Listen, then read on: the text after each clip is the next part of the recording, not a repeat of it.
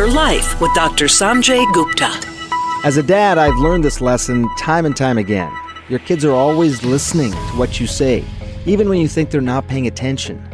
I'm Dr. Sanjay Gupta, CNN's chief medical correspondent. It's no secret a lot of kids, especially girls, struggle with their body image. According to a new report by Common Sense Media, 5 to 8 year olds who think their moms are unhappy with their bodies are more likely to feel dissatisfied with their own. My colleague, Kelly Wallace, who's also a great mom, recently spoke with some experts about the huge role moms play in building up their daughter's self esteem. They told Kelly it doesn't matter how much you tell your girls they're beautiful and shouldn't care what other people think. If you still talk negatively about yourself, that's the message they're going to internalize. If you want to commiserate about these things, do it with a spouse or a friend. Just remember not to do it with your kids. I'm Dr. Sanjay Gupta, helping you live a better life.